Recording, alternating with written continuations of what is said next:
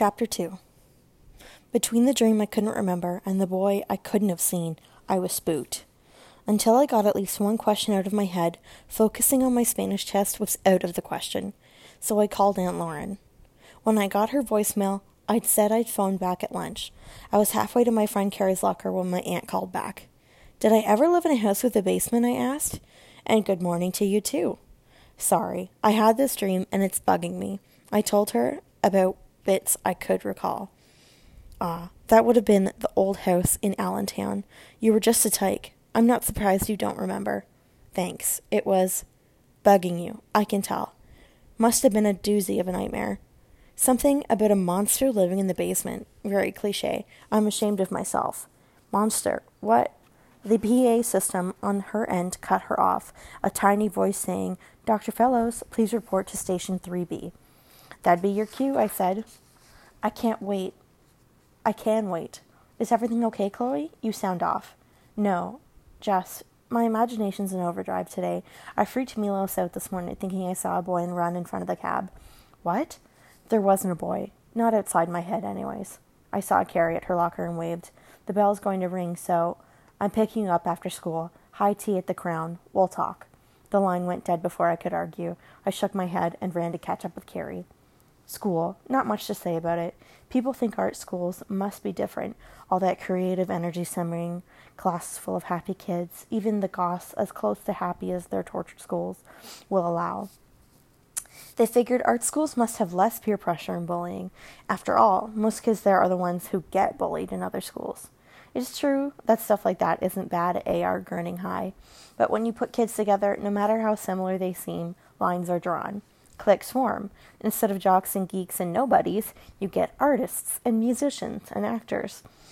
As theater arts students, I was lumped in with the actors, where talent seemed to count less than looks, poise, and verbal ability. I didn't turn heads and scored a fat 0 on the last two. On a popularity scale, I ranked a perfectly mediocre 5, the kind of girl nobody thinks a whole lot about. But I'd always dreamed about being in art school, and it was as cool as I'd imagined. Better yet, my father had promised that I could stay until I graduated, no matter how many times we moved. That meant for the first time in my life, I wasn't the new girl. I started at A.R. Gurney as a freshman, like everyone else.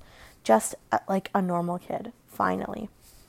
That day, though, I didn't feel normal. I'd spent the morning thinking about the boy in the street. There were plenty of logical explanations. I'd been staring at his lunchbox, so I misjudged where he'd been running. He jumped into a waiting car at the curb, or swerved at the last second and vanished into the crowd. That made perfect sense.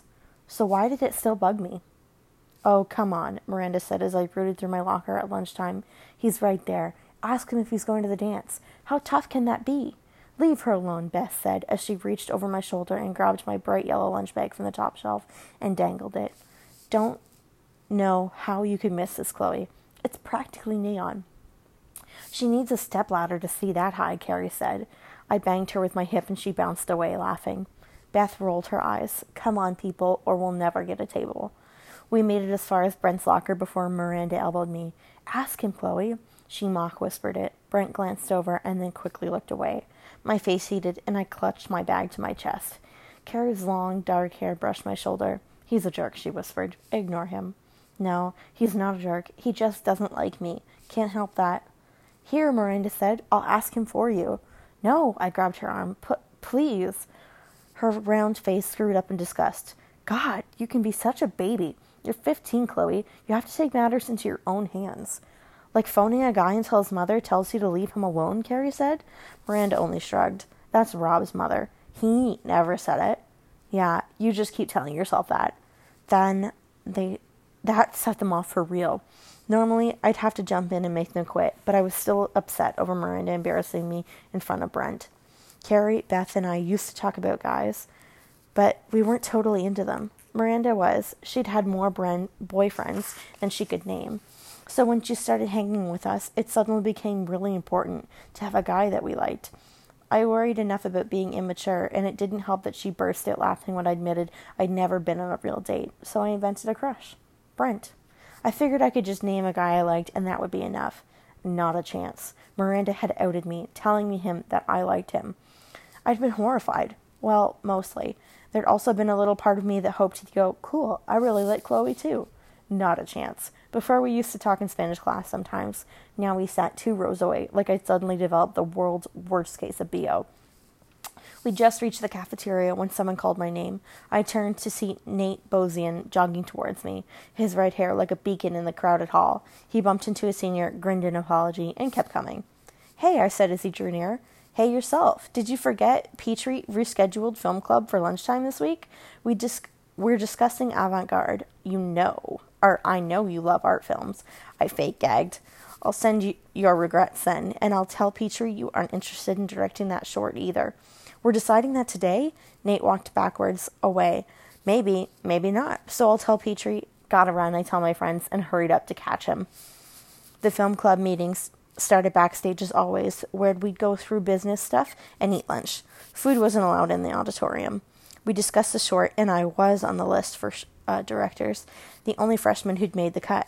After, as everyone else watched the scenes from avant-garde films, I mulled through my options for an audition tape. I snuck out before it ended and headed back to my locker.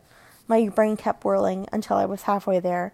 Then my stomach started acting up again, reminding me that I'd been so excited about making the shortlist that I'd forgotten to eat. I'd left my lunch bag backstage. I checked my watch. 10 minutes before class. I could make it. Film club had ended. Whoever left the auditorium last had turned out the lights, and I didn't have a clue how to turn them on, especially when finding the switch would require being able to see it. Glow-in-the-dark light switches. That's how I'd finance my first film. Of course, I'd need someone to actually make them. Like most directors, I was more of an idea person. I picked my way through the aisles, bashing my knees twice. Finally, my eyes adjusted to the dim emergency lights, and I found the stairs leading backstage. Then it got louder. Then it got tougher. The backstage dissolved into a smaller area, curtained off for storage and makeshift dressing rooms. There were lights, but someone else had always turned them on. After feeling around the nearest wall and not finding a switch, I gave up. The faint glow of the emergency lights let me see shapes. Good enough. Still, it was pretty dark. I'm afraid of the dark. I had some bad experiences as a child. Imaginary friends who lurked in dark places and scared me.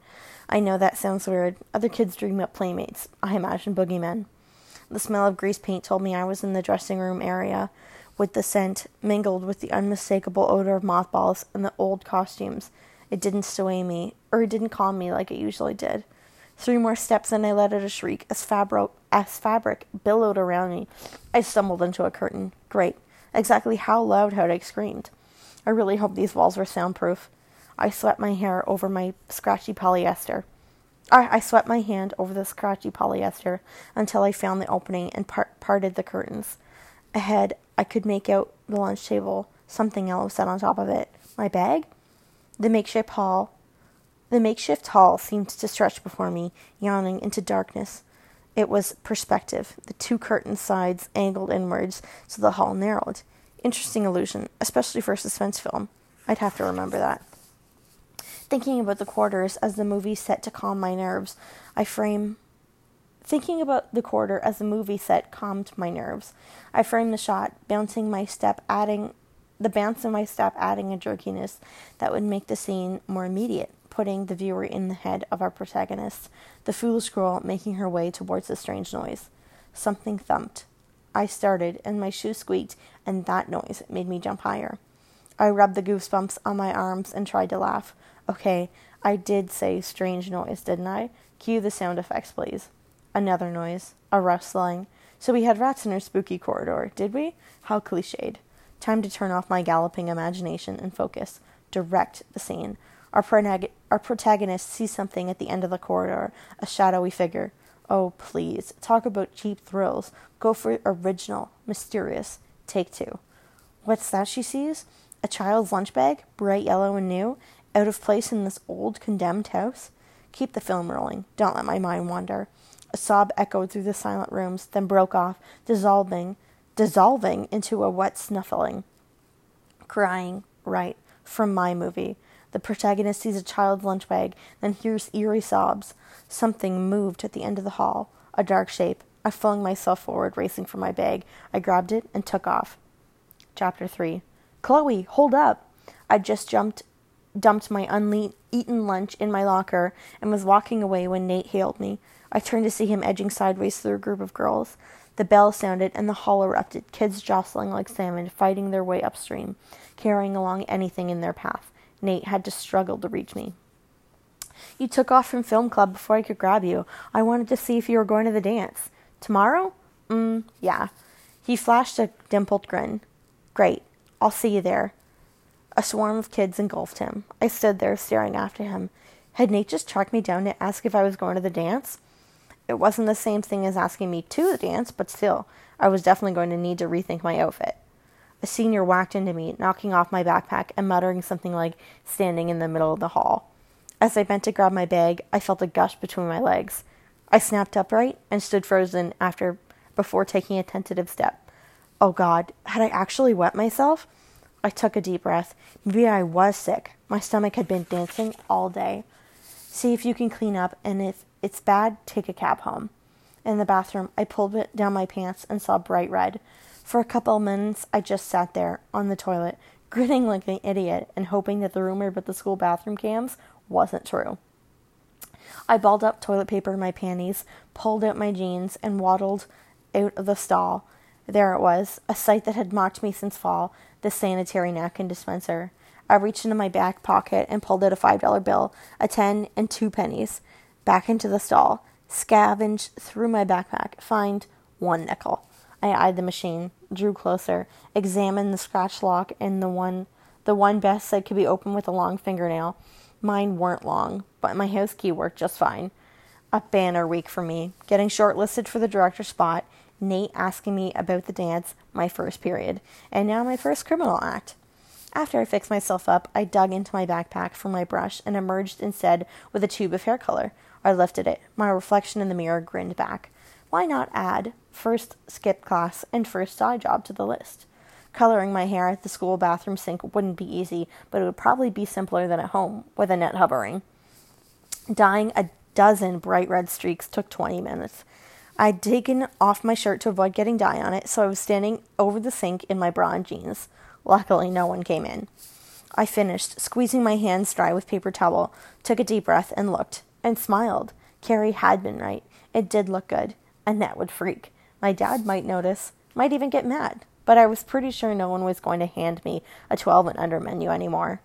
The door creaked. I shoved towels into the trash, grabbed my shirt, and dashed into the hall. I barely had time to latch the door before another girl started crying. I glanced over and saw a pair of Reeboks in the next stall. Should I ask whether she's okay, or would that embarrass her? The toilet flushed, and the shadow at my feet shifted. The stall lock clicked open. When the tap started, though, her sobs got even louder. The water shut off. The towel roll squeaked. Paper crumpled. The door opened. It shut. The crying continued. A cold finger slid down my spine.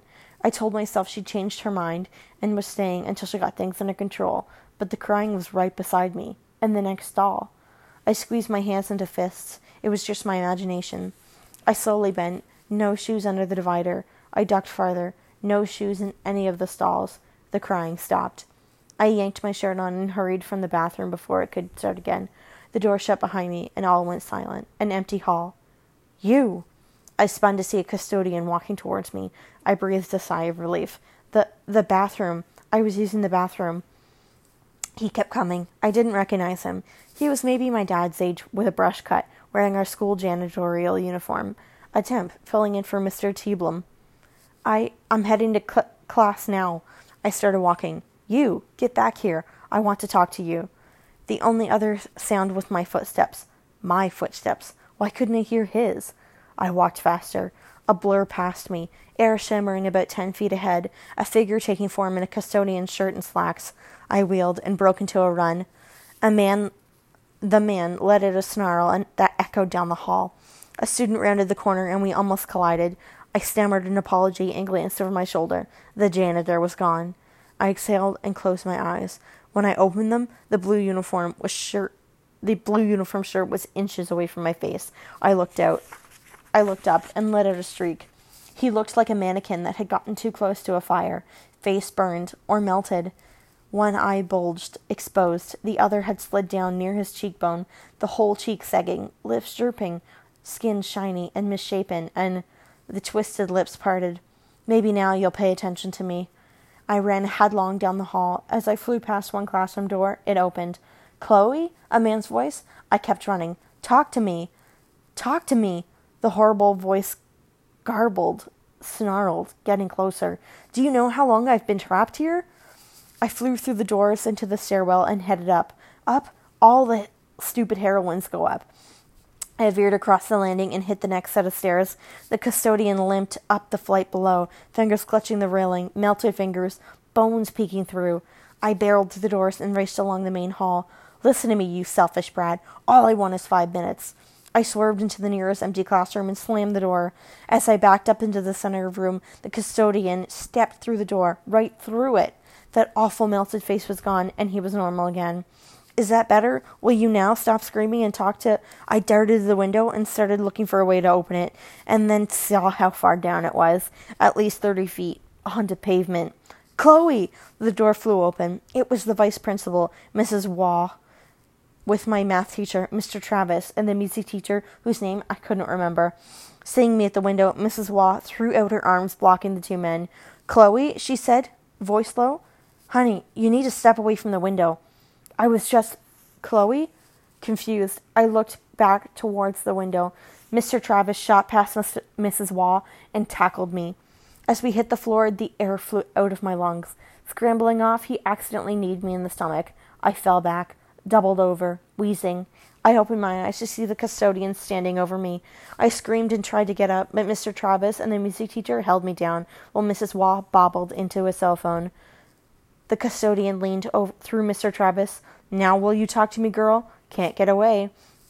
I thrashed, kicking at the custodian, trying to pull away from the teachers. They only held me tighter.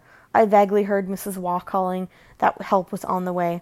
The custodian pushed his face into mine, and it changed to that horrible melted mask. So close, I was staring into one of his bulging eyes, almost out of its socket. I chomped down on my tongue so I wouldn't scream. Blood filled my mouth. The more I thought, the harder the teachers came. The more I fought, the harder the teachers restrained me, twisting my arms, pain stabbing through me.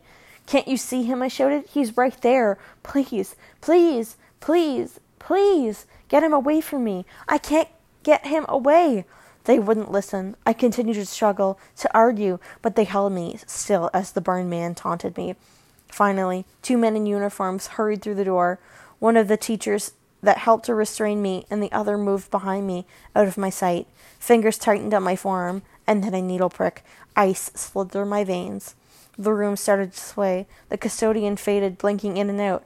No, he yelled. I need to speak to her. Do you understand? She can hear me. I only want to... His voice faded away as the paramedic lowered me into a stretcher. It rose, swaying, swaying, like an elephant. I rode one once with my mom at the zoo, and my mind slipped back there. Mom's arms around me, her laughter. The custodian's howl of rage sliced through my memory. Don't take her away. I need her. Swaying, the elephant swaying, my mom laughing.